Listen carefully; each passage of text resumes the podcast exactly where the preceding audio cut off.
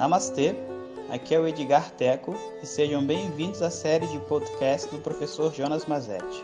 O nosso tema atual é Uma Introdução ao Estudo Tradicional de Vedanta.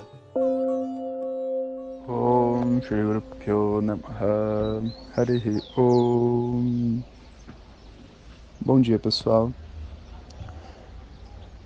E eu não tinha como terminar essa jornada na Índia sem contar para vocês desses dois eventos fortes que aconteceram, né? O resgate e a travessia do Rio Ganges. Acho que a partir do, da segunda semana que eu estava no Ashram, né? O, por indicação da professora Glória e também dos Swamis que estavam lá comigo, eu estava tomando banho no Rio Ganges todos os dias de manhã. Então a gente acordava bem cedo, tipo umas quatro e meia, quando era 15 para 5, a gente já estava na beira do rio, pronto para tomar banho. E era muito frio, muito frio. E a gente entrava sem cabeça para fora, só entrava com a cabeça no final e deixava aquela água gélida, né, passar pelo corpo. Era uma forma de purificar, né, o sistema inteiro. E uma coisa muito, muito saudável para fazer. E assim a gente ficou no, Assim a gente passou durante alguns meses. Até que teve um dia, na hora do almoço, olha os bêbados gritando. Não, não é para entender o que eles estão falando, mas enfim. É, até que chegou um dia na hora do almoço, que estava bem quente, né, o sol a pino, e eu tinha dois amigos lá junto comigo. E eles falaram assim, né, poxa, e aí, vamos cruzar o Ganges? Nadando, né? Eu falei, poxa, foi uma boa ideia isso, né? Porque no Brasil a gente tem essa coisa de nadar no rio e tal, por que não, né? E eu topei. Só que, poxa, um era surfista experiente, né? O outro era filho de pescador, da Ilhas Maurício, da Ilha da Reunião. Aí, e eu, né, que tipo assim, não estava fora de forma, tinha acabado de sair do exército, né? Mas ao mesmo tempo não, não tinha esse hábito de nadar, nem, nem tava fazendo assim, não era um atleta, né? E tá tudo bem. Né? Entramos, primeiro a gente entrou os três dentro d'água, ficamos só com o olho para fora d'água, assim, o nariz, sabe? O corpo inteiro para se acostumar, o corpo se acostumar com o frio. E aí deu assim aqueles cinco minutos básicos, o corpo se acostumou, a gente não estava mais sentindo frio. Bom, então agora vamos cruzar esse rio, né? E começamos a cruzar. E foi muito interessante porque, assim, a ideia de cruzar né, o rio era um, um, desafio. E eu não senti nenhum medo, não sentia nada. Na verdade, eu não tinha noção, era do perigo que tinha para cruzar o rio. Porque um rio desses, como o Rio Ganges, ele não é um rio como um rio brasileiro, sabe, que é calminho, toda a sua extensão. Na verdade, o meio do rio é muito violento, muito forte e muito fundo as bordas são rasas e lentas. Então, quando você vai caindo para o meio, você vai entrando meio que numa corredeira, sabe? Que você que, é, que é, aparentemente não é perceptível. Então, você não sabe direito o que, que você está fazendo. Né? Então, a gente subiu bastante com a ideia de que a gente iria cruzar e ia terminar na frente do Ashram. E o rio ia abrindo, né? Onde a gente estava era curto. Então, a gente foi, nadou, nadou, nadou. Quando foi chegando mais ou menos a metade do que a gente precisava percorrer, o rio já tinha aberto e ainda faltava o mesmo tanto que a gente começou, ainda faltava, tinha para frente, o rio tinha duplicado de tamanho, né? E até aí tudo bem, porque assim, a distância não era grande, nadar, eu sei nadar, né? E o frio eu estava lidando com ele. Acontece que com a, o aumento da temperatura das águas, você vai sentindo mais perda de, de, de, de calor, né? E o corpo é como se você tivesse entrado numa piscina de gelo, que hoje eu até faço banho de gelo, mas na época eu não fazia. E você vai bater num desespero e ao mesmo tempo os músculos, você quer nadar mais rápido, mas você não tem como nadar mais rápido.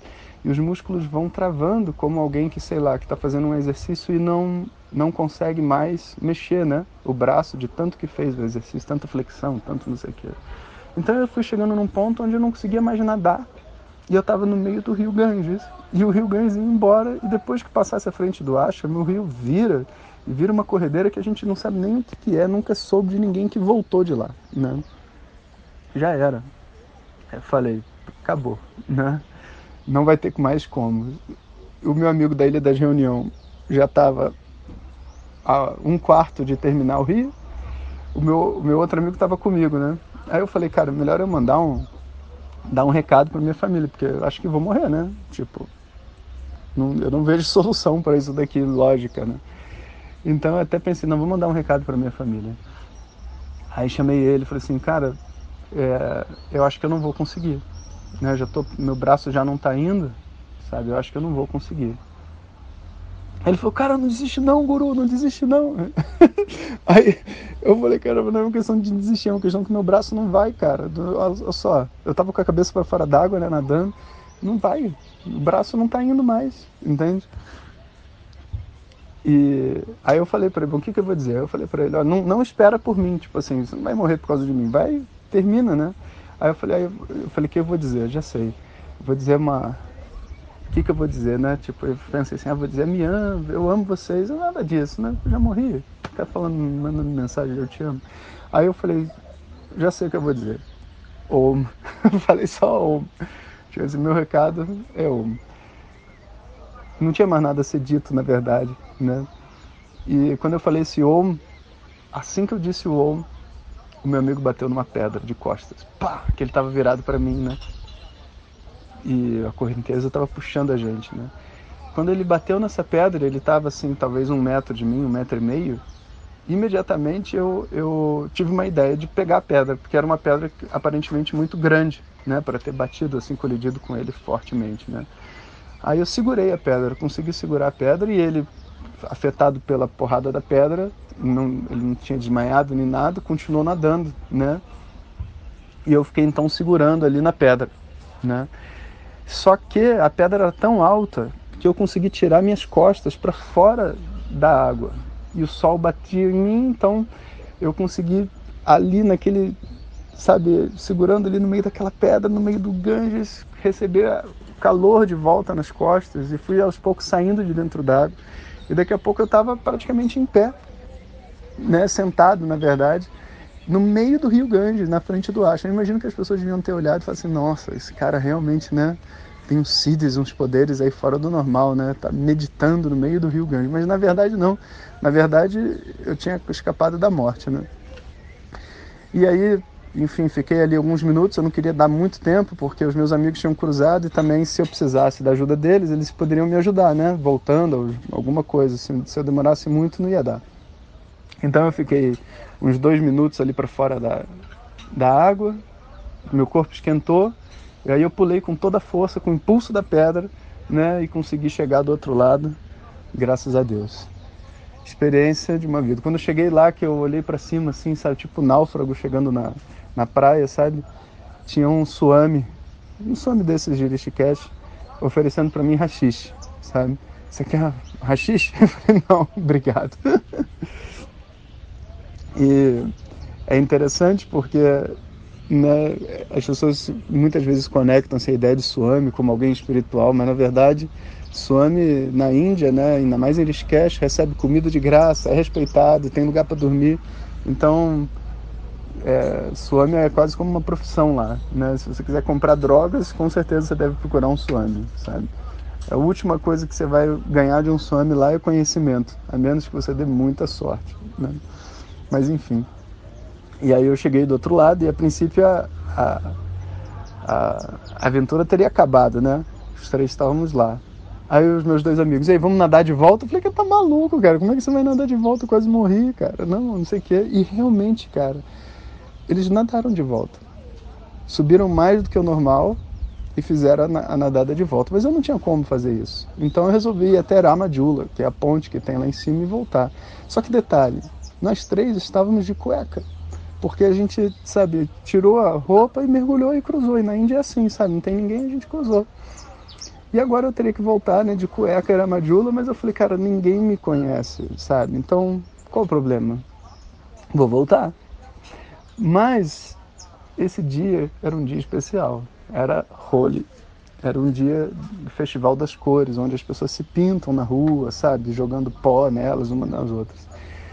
Então eu fui indo tranquilo tal, cheguei na Madjula, quando é, cheguei perto da ponte, um desses motoristas de rickshaws me viu sem roupa, né, só de cueca, sem nenhum pingo de cor.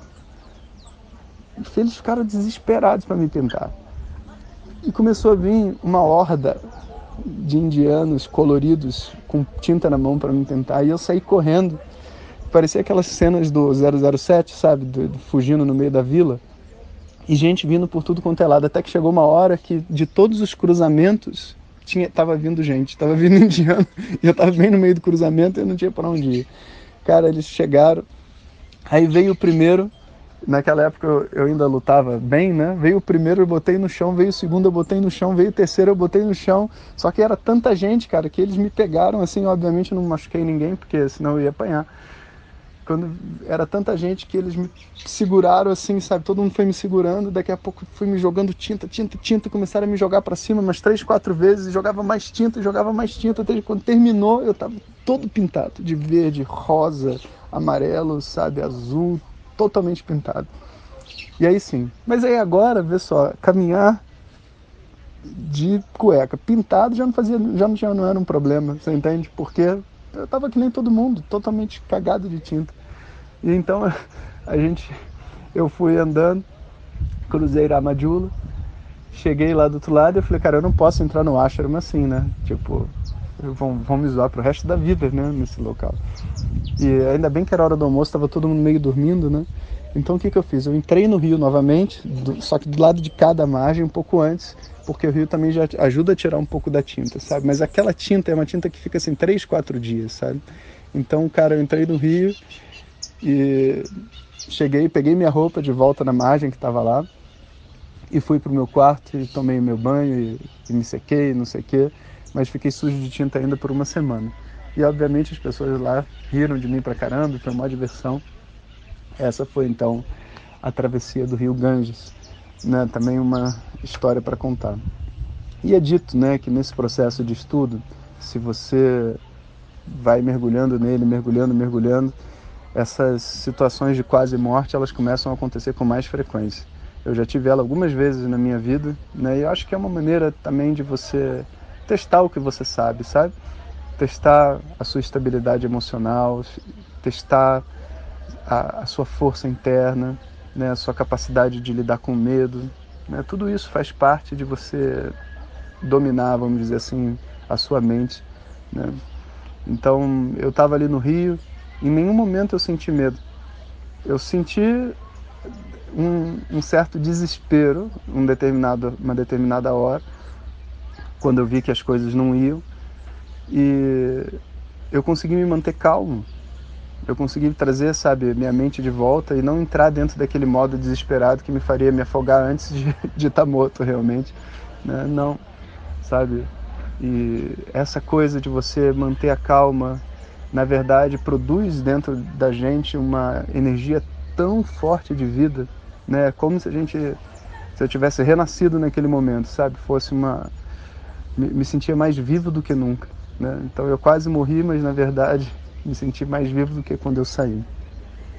Bom, então com essas duas histórias eu termino a minha jornada, minha primeira jornada na Índia de seis meses. Né? E depois disso, agora era hora de voltar ao Brasil, né? rever a, os amigos, o trabalho, a, a, família, todo mundo achando que eu ia ter voltado maluco, né? e estava então com um novo, uma nova visão de vida, né? E agora essa essa energia que eu ia viver, sabe? Agora o que, que eu ia fazer da minha vida? Eu ia voltar a trabalhar? Não ia? Ia querer como que eu ia voltar a estudar Vedanta depois de ter passado, sabe, tanto tempo estudando diretamente? É, isso é o que eu conto para vocês no próximo áudio. Um bom dia, Hariom. Muito obrigado por ter escutado. Essas são apenas algumas gotas do infinito oceano de conhecimento da tradição védica. Para receber nossos áudios diretamente, clique no link que acompanha o título desse áudio ou baixe o nosso aplicativo Vedanta Zat. Om Tat Sat.